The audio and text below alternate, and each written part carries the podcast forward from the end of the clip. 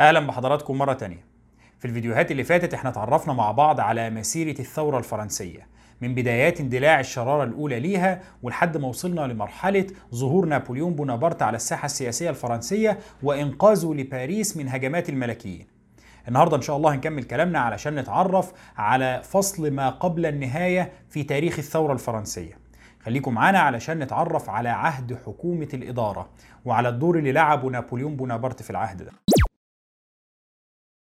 في يوم 5 أكتوبر سنة 1795 نابليون بونابرت بيقدر ينتصر على جيوش الملكيين اللي كانت متجهة لباريس علشان تزيح النظام الجمهوري وتعيد النظام الملكي مرة تانية إلى فرنسا.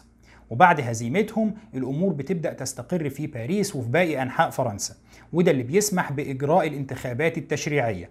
الانتخابات التشريعية دي بيتم إجراءها وفق دستور سنة 1795 في الدستور ده بيتم إقرار إن فرنسا هيكون عندها مجلس تشريعي مكون من غرفتين. الغرفة الأولى اللي هي مجلس الخمسمائة أو مجلس النواب. مجلس الخمسمائة كان مكون من 500 عضو. والمجلس الثاني اللي هو مجلس الشيوخ وده كان مكون من 250 عضو. بمعنى إنه المجلس التشريعي لفرنسا هيكون مكون من غرفتين. إجمالي عدد أعضائهم 750 عضو.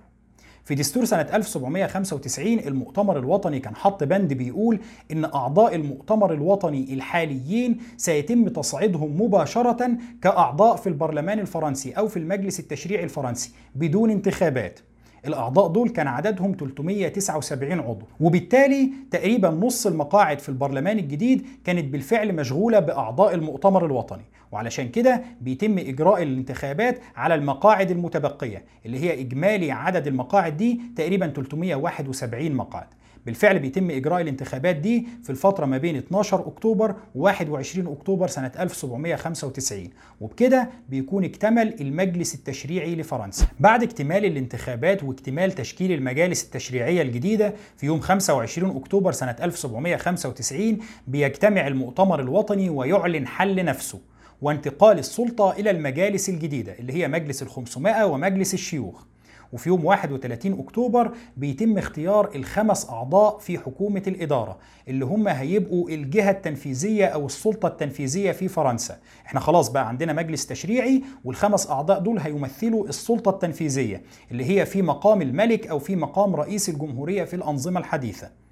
هنا بيحصل نقطة مهمة هتفرق معانا في المستقبل وهي إن واحد من الخمس أعضاء اللي بيتم اختيارهم لحكومة الإدارة بيكون هو سييز سييز اللي كان واحد من رموز الثورة الفرنسية من بدايتها واللي كان ألف كتاب ما هي الطبقة الوسطى. قبل قيام الثورة الفرنسية علشان يشرح مطالب الطبقة الوسطى ورغبتها في إن هي تشارك ولو بجزء بسيط في منظومة الحكم في فرنسا.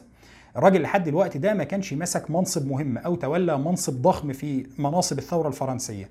وكان بيحاول ينأى بنفسه عن التقلبات العنيفة والصراعات العنيفة اللي كانت حاصلة في فرنسا لحد الوقت ده. اللي بيحصل إنه لما بيتم اختيار سييز كواحد من أعضاء الحكومة أو كواحد من المديرين الخمسة في فرنسا سييز بيرفض. بيقول لهم لا أنا مش عايز أكون عضو في الحكومة روحوا اختاروا واحد غيري. وبالتالي مع رفضه بيضطروا فعلا إن هم يختاروا عضو خامس علشان يكون واحد من المديرين الخمسة. خلينا فاكرين الرفض بتاع سييز للمنصب ده علشان هنرجع له تاني كمان شوية. بكده بيكون اكتمل تشكيل حكومة الإدارة اللي هي خمس أفراد يمثلوا رأس السلطة التنفيذية في فرنسا.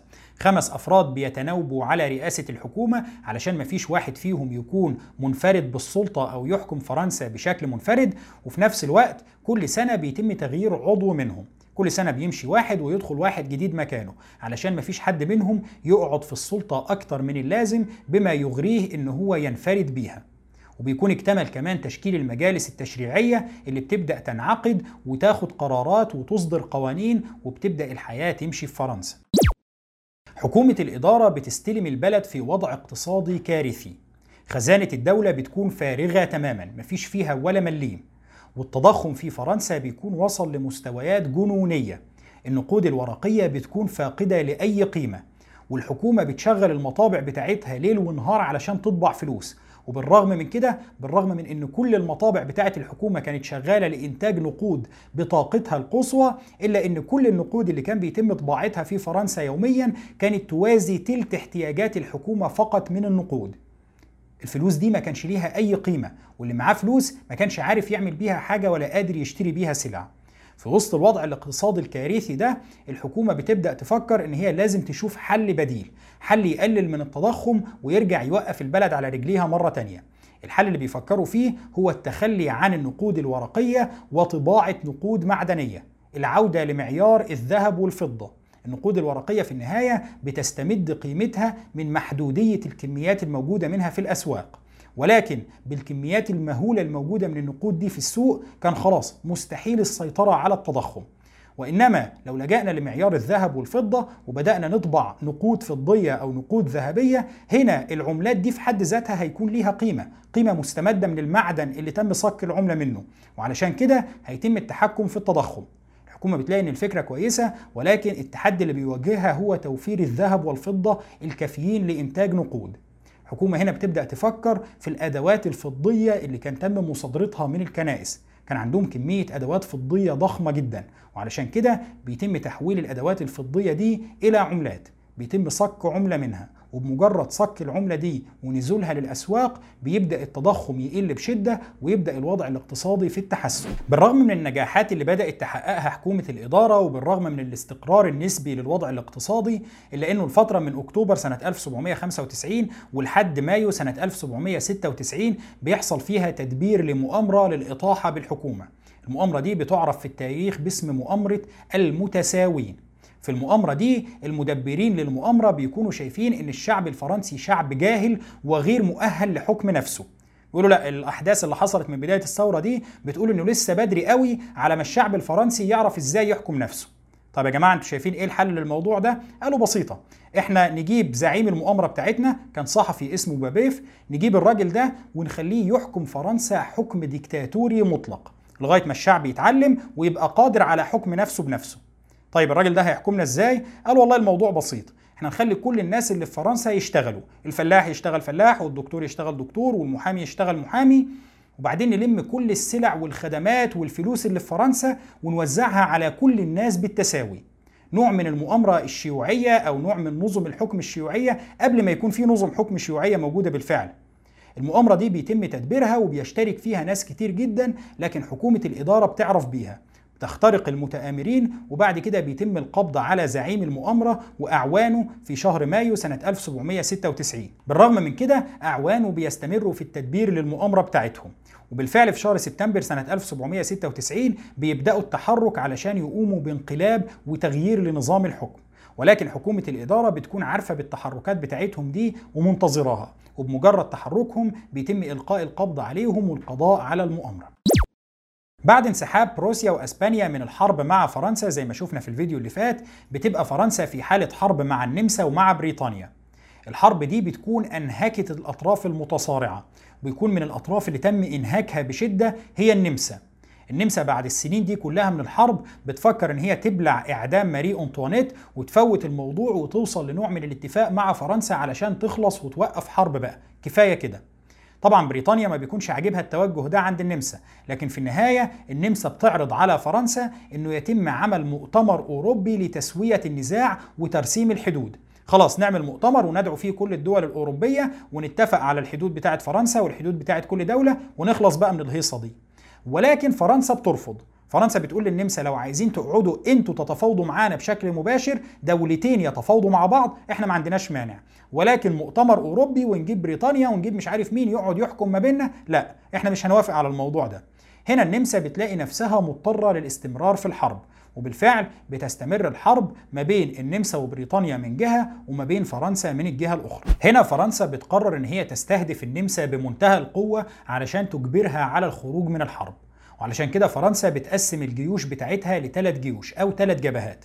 الجبهة الأولى هي جيش فرنسي يتجه إلى منطقة نهر الرين. والجبهة الثانية جيش فرنسي يتجه إلى فيينا نفسها.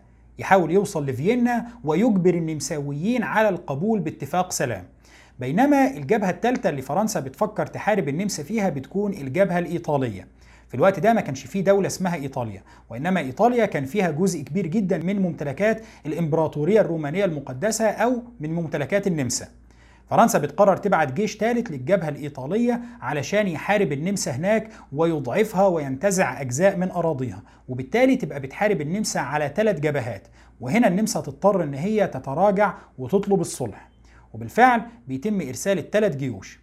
الجيش اللي بيتم إرساله للجبهة الإيطالية بيكون على رأسه نابليون بونابرت. فرنسا كان بقالها فترة بتحاول تحارب النمسا على الجبهة الإيطالية ولكنها في كل مرة حاولت تعمل ده كانت بتفشل.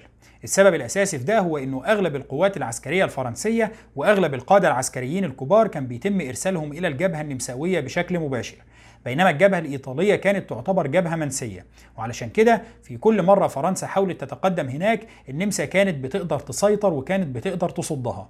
وهنا لما فرنسا قررت إن هي تبعت حملة جديدة للجبهة الإيطالية لقوا إن دي فرصة كويسة علشان يتخلصوا من نابليون بونابرت. نابليون بونابرت في الفترة دي كان شاب صغير وطموح وكان بقاله شعبية في الشارع الفرنسي بعد ما قدر يهزم الملكيين. وعلشان حكومة الإدارة تتخلص من الشعبية بتاعته دي قررت تبعته للجبهة الإيطالية. قال لك هو شاب صغير وطموح وعايز يعمل حاجة ودوه هناك. لو قدر ينتصر خير وبركة. يبقى هزمنا النمسا في جبهة ما قدرناش قبل كده نحقق فيها أي انتصارات. طيب ولو خسر؟ خلاص. يبقى تخلصنا منه من غير دوشة ومن غير مشاكل وفي نفس الوقت كده كده الجبهة الإيطالية كانت بايظة. ما خسرناش خسارة كبيرة. مع اشتداد القتال بين الجيوش الفرنسية والجيوش النمساوية على جبهة الرين وعلى جبهة فيينا الجيوش الفرنسية بتتعرض لهزائم وبتضطر تتراجع تحت وطأة الضربات القوية للنمسا. النمسا ما كانتش مملكة هينة أبدا كانت إمبراطورية كبيرة بتحكم مساحات شاسعة وما كانتش خصم سهل أبدا إن حد يدخل قدامه حرب. وعلشان كده بتبدأ النمسا تحقق انتصارات على فرنسا على الجبهتين دول. ولكن المعجزة الحقيقية بتحصل على الجبهة الإيطالية الجيوش الفرنسية اللي كانت مشتتة وضعيفة وغير قادرة على تحقيق انتصار بتبدأ تحت قيادة نابليون بونابرت إنها تحقق انتصارات أشبه بالمعجزات. الهزائم بتتوالى على الجيوش النمساوية وحملة بعد حملة بيتم إرسالها من النمسا وبيتم هزيمتها. الحقيقة أن انتصارات نابليون بونابرت في الحملة الإيطالية دي محتاجة مجلدات تتكتب فيها. إحنا مش هنتناولها بشيء من التفصيل النهارده ربما إن شاء الله نتناولها بشيء من التفصيل لما نتكلم عن حياة نابليون بونابرت نفسه. لكن ده موضوع تاني. عموما الانتصارات اللي بيحققها نابليون بونابرت بتكون داعم رئيسي لفرنسا في مواجهة النمسا. بتخلي موقف فرنسا قوي وبتخلي موقف النمسا ضعيف جدا. في الفترة دي الوضع الاقتصادي في فرنسا كان بقى صعب جدا من ناحية بسبب تكاليف الحرب الضخمة ومن ناحية تانية بسبب إنه الفضة اللي الحكومة كانت معتمدة عليها في صك العملة كانت قربت تخلص. في النهاية الكميات اللي صدروها من الكنائس مهما كانت ضخمة فهي محدودة. طيب لما الكميات دي تخلص هيعملوا إيه؟ هنا اللي بينقذ فرنسا هو نابليون بونابرت لأنه نابليون في الحملة بتاعته على إيطاليا لما كان بيسيطر على أي مدينة في إيطاليا كان بيفرض على أهلها غرامة ضخمة يتم تقديمها من الذهب أو الفضة. وبالتالي كان بيبعت كميات الذهب والفضة دي إلى فرنسا. الكميات دي هي اللي كان بيتم استغلالها لصك العملة وتدعيم الوضع الاقتصادي في فرنسا. وبالتالي كانت حملة نابليون على إيطاليا هي السبب الأساسي في أنه فرنسا لم تفلس وإنها قدرت تتماسك اقتصاديا في المرحلة دي. نابليون في الوقت ده بيتحول لبطل شعبي فرنسي. لأول مرة الجماهير الفرنسية تشوف واحد قادر على اتخاذ قرارات وبيعمل أكتر ما بيتكلم. بيشوفوا إن ده شخص قادر على إنقاذ فرنسا من الورطات اللي هي فيها. نابليون بونابرت بيتسلم قيادة القوات الفرنسية في إيطاليا في 2 مارس سنة 1796 بيبدأ يحقق انتصاراته على القوات النمساوية والانتصارات دي بتكون ضخمة لدرجة إن النمسا بتبعت أكتر من حملة عسكرية مخصوص علشان يحاولوا يهزموا نابليون بونابرت. لكن كل حملة النمسا بتبعتها على مدى أكتر من سنة نابليون بيقدر ينتصر عليهم ويحقق انتصارات ضخمة جدا ويلحق خسائر فادحة بالجانب النمساوي. النمسا بعد أكتر من سنة من التعرض للهزائم بتبدأ تراجع موقفها مرة تانية. وبتشوف ان استمرار الحرب دي معناه إن النفوذ النمساوي في أوروبا هيتم سحقه وإن الإذلال اللي بتتعرض له النمسا ده ما ينفعش يستمر. وعلشان كده بتدخل في مفاوضات مع الجانب الفرنسي بهدف إيقاف الحرب والوصول لنوع من السلام. بالفعل بيتم توقيع اتفاق سلام مبدئي في شهر أبريل سنة 1797 بعد سنة واحدة من وصول نابليون إلى إيطاليا. الاتفاق ده بيوقعه نيابة عن الجانب الفرنسي نابليون بونابرت. وبعد ست شهور في شهر أكتوبر سنة 1797 بيتم توقيع اتفاق سلام نهائي. وبتخرج بموجب الاتفاق ده النمسا من الحرب مع فرنسا. وبالتالي بتخرج فرنسا منتصرة من الحرب ومش باقي لها غير عدو واحد اللي هو بريطانيا. نابليون بونابرت بيكون قدر لوحده إن هو يهزم أقوى دولة في أوروبا ويخرجها خاسرة من الحرب مع فرنسا. مع استقرار الأوضاع بالشكل ده في فرنسا بيبدأ يحصل الشيء اللي بيحصل بعد كده في أي مجتمع بتحصل فيه ثورة كبيرة وهو تشكل طبقة عليا جديدة في المجتمع. قبل كده كانت الطبقة العليا في المجتمع اللي هي النبلاء حمله الألقاب الموروثة. يقول لك أنا الكونت فلان ابن الكونت فلان ابن الكونت فلان بيحمل لقب يرثه أبا عن جد. وفي نفس الوقت عنده إقطاعية كبيرة بيحكمها. كان شرط الانتماء للطبقة العليا في المجتمع الفرنسي قبل الثورة إن أنت تكون بتحمل لقب موروث وإن أنت يكون عندك إقطاعية بتحكمها. وكانت البرجوازية تمثل الطبقة الوسطى. طيب دلوقتي تم التخلص من النبلاء وبالتالي اختفت الطبقة العليا في المجتمع. اللي بيحصل إنه البرجوازية بتعتبر نفسها هي اللي حلت محل الطبقة العليا دي وبتبدأ تتصرف على هذا الأساس. تصرفات البرجوازية في المرحلة دي نقدر نلخصها بكلمة واحدة محدثي النعمة. البرجوازية بتبدأ تظهر في وسطهم موضة أو تقليعة بيسموها بالفرنساوي الانكرويابل. المصطلح ده ترجمته الحرفية أقرب للمذهلين. تلاقي في الوقت ده ناس كتير سواء رجالة أو ستات لابسين هدوم شكلها غريب ألوانها غريبة تقليعات غريبة وعاملين شعرهم بشكل غريب. موضة شكلها عجيب جدا محاولة مبالغ فيها للتأنق والظهور بمظهر إنه إحنا أغنياء إحنا معانا فلوس إحنا شوفوا إحنا فخمين إزاي ولابسين هدوم شكلها جميل إزاي. المنظر ده بيكون غريب جدا ومستفز جدا للجماهير الفرنسية. نفس منظر الماسكادين اللي كانوا موجودين قبل كده. وإن كان مع الفارق أنه الماسكادين جايين من طبقات اجتماعية أدنى بينما دول كانوا ناس أغنى من كده. عموما الجماهير الفرنسية بيستفزها جدا المنظر اللي بيكون ظاهر على طبقات البرجوازية في الوقت ده وبيبدأوا يشوفوا إنه إيه محدثين النعمة دول؟ ده أيام الملكية كان أحسن على الأقل كانوا الناس عاقلين أكتر من كده. الدستور الفرنسي كان بينص على إنه كل سنة هنعمل انتخابات تجديد جزئي للمجالس التشريعية. يعني مش هنسيب المجلس ككل يفضل قاعد مثلا أربع سنين أو خمس سنين اللي هي الفترة بتاعته وبعد كده يتحل ويجي مجلس تاني؟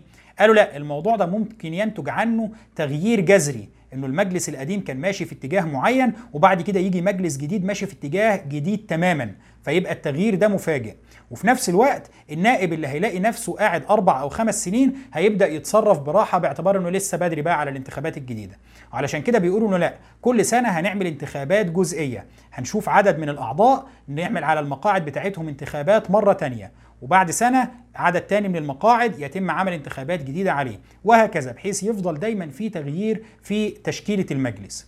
عموما أول انتخابات تجديد بتحصل في المجالس دي بتتم في شهر مارس وإبريل سنة 1797 في الانتخابات دي بيترشح 216 عضو سابقين من المجلس. الناس اللي كانوا على المقاعد دي بيعيدوا ترشيح نفسهم عليها علشان الشعب ينتخبهم مرة تانية. ولكن المفاجأة اللي بتحصل إنه من ال 216 عضو اللي بيعيدوا ترشيح نفسهم في 205 واحد بيسقطوا. معنى كده إنه الشعب الفرنسي ما كانش عايز يشوف وش الناس دول مرة تانية.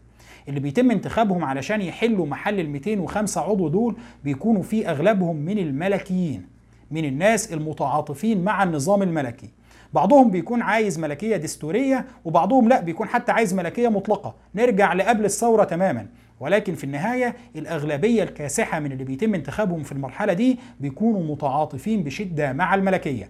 أي نعم هم لسه ما وصلوش لمرحلة إن هم يسيطروا على المجلس أو يبقوا أغلبية لأنه في النهاية دي انتخابات تجديد جزئي ولكن كان واضح إنه الاتجاه العام اللي ماشي فيه فرنسا واللي الشعب الفرنسي بقى متعاطف معاه في المرحلة دي هو الملكيين وإعادة الملكية مرة ثانية في الوقت ده الملكيين ما كانوش أقوياء في المجلس لدرجة إن هم يقدروا يسيطروا عليه ما كانوش أغلبية في المجلس وما كانوش يقدروا يعلنوا عن نفسهم بشكل صريح ويقولوا إحنا داعمين للملكية. ولكنهم كانوا بيحاولوا يعبروا عن نفسهم بشكل أو بآخر. في الوقت ده كان الأعضاء المنتمين للملكيين متعودين يلبسوا هدوم لها ياءات سوداء الياء السوداء دي كانت تعبير عن الحداد على الملك لويس السادس عشر. الملك بتاعنا مات وعلشان كده إحنا لابسين الياء السوداء دي حدادا عليه. الأعضاء دول كانوا بيحاولوا يرتبوا مع بعض إنه لازم تيجي الوقت اللي نسيطر فيه على فرنسا. ولكن ما بيحاولوش يعملوا ده بانقلاب أو بحرب لأنهم كل مرة حاولوا يعملوا ده فيها خسروا. وإنما بيلاقوا إنه ما دام الشعب الفرنسي انتخبنا في الانتخابات دي خلاص نستنى سنة كمان هيتعمل انتخابات تجديد تانية وبالتالي باقي الملكيين يرشحوا نفسهم ويدخلوا المجلس بشكل طبيعي. وهنا لما نكون أغلبية في المجلس نقدر نطالب بإعادة النظام الملكي بشكل رسمي ودستوري تماما من غير أي معارضة ومن غير ما حد يجي يقول لنا اللي أنتوا بتعملوه ده انقلاب على الشرعية. الملكيين في الوقت ده بيكون نفوذهم قوي لدرجة إنه رئيس البرلمان نفسه بيكون من المعروفين بتعاطفهم الشديد مع الملكية هنا لما بيكون واضح إنه الملكيين في فرنسا هيقدروا يوصلوا للحكم بالفعل بشكل رسمي وبشكل شرعي تماما بتلتقي مصالح أعضاء في حكومة الإدارة مع أعضاء في البرلمان الفرنسي مع قادة عسكريين فرنسيين. على رأسهم واحد زي نابليون بونابرت اللي هو كان قضى على آخر محاولة للملكيين للسيطرة على باريس. وبالتالي لو الملكيين سيطروا على الحكم هيكون هو أول راس هتطير مصالحهم جميعا بتلتقي وبيقوموا بجمع أدلة تثبت تورط الملكيين في مؤامرة لإعادة الملكية مرة تانية إلى فرنسا. وبعد جمع الأدلة دي في يوم 4 سبتمبر سنة 1797 بتوصل قوات عسكرية فرنسية إلى باريس من جميع الجبهات. القوات دي بتكون جاية من جميع الجبهات وبيكون من ضمنها قوات باعتها نابليون بونابرت وعلى رأسها واحد من القادة بتوعه. نابليون نفسه ما بيجيش مع القوات بتاعته لأنه بيكون مشغول في المرحلة دي بترتيب اتفاق السلام النهائي مع النمسا ولكنه بيبعت القوات وعلى رأسها واحد من أخلص القادة بتوعه. القوات دي لما بتوصل لمشارف باريس الملكيين بيحسوا بالخطر وبيعرفوا إن القوات دي جاية علشان تنقلب عليهم. هنا الملكيين بيبدأوا يعترضوا بصفتهم أعضاء في البرلمان لأنه الدستور الفرنسي كان بينص على أن القوات العسكرية الفرنسية لا يحق لها التواجد في حدود باريس إلا بإذن من البرلمان. طيب إحنا البرلمان إحنا أعلى سلطة في فرنسا وإحنا ما طلبناش إن القوات العسكرية دي تيجي هنا. القوات دي جاية هنا تعمل إيه؟ وجود القوات دي يمثل اعتداء على الشرعية وعلى الدستورية في فرنسا. ولو سمحتوا امشوا من هنا. لكن بيكون واضح إنه الأمر تم ترتيبه وبيظهر بعض الدبلوماسيين الفرنسيين واحد زي تاليران مع بعض رجال الدولة مع القادة العسكريين دول ويعلنوا إن أي مؤيد للملكية سيتم إلقاء القبض عليه وقتله بدون محاكمة. في المرحلة دي بيتم إلقاء القبض على 214 عضو من أعضاء البرلمان الفرنسي. الرقم ده مش صغير ابدا. البرلمان الفرنسي كان مكون من 500 عضو في مجلس ال 500 و250 عضو في مجلس الشيوخ. بيتقبض على 214 واحد منهم وبيتم نفي 65 عضو من الأعضاء دول خارج فرنسا. لكن هنا بيكون واضح عندنا نقطتين مهمين. النقطة الأولى هي أن القوة الحقيقية في فرنسا انتقلت من أيدي جماهير باريس زي ما كان حاصل قبل كده إلى أيدي الجيش الفرنسي. الجيوش الفرنسية هي اللي بقت تتحكم في السياسة الفرنسية. النقطة الثانية هي أنه الجيش الفرنسي كان مطمئن إلى قوة موقفه وعلشان كده لم يقم بإعدام الأعضاء اللي تم القبض عليهم دول. ما قالش يلا نقتلهم علشان نخلص منهم زي ما كان بيحصل قبل كده ولكنه اكتفى بنفي عدد منهم لأن هو عارف إنه حتى باقي الأعضاء مش هيقدروا يعملوا حاجة حتى لو لسه عايشين وما تمش قتلهم. هنقف لحد هنا النهارده إن شاء الله. الأسبوع اللي جاي هنكمل كلامنا علشان نتعرف على لحظة إسدال الستار على تاريخ الثورة الفرنسية. علشان نتعرف مع بعض على إزاي انتهت الثورة الفرنسية وإزاي فرنسا انتقلت لمرحلة جديدة بعد كده.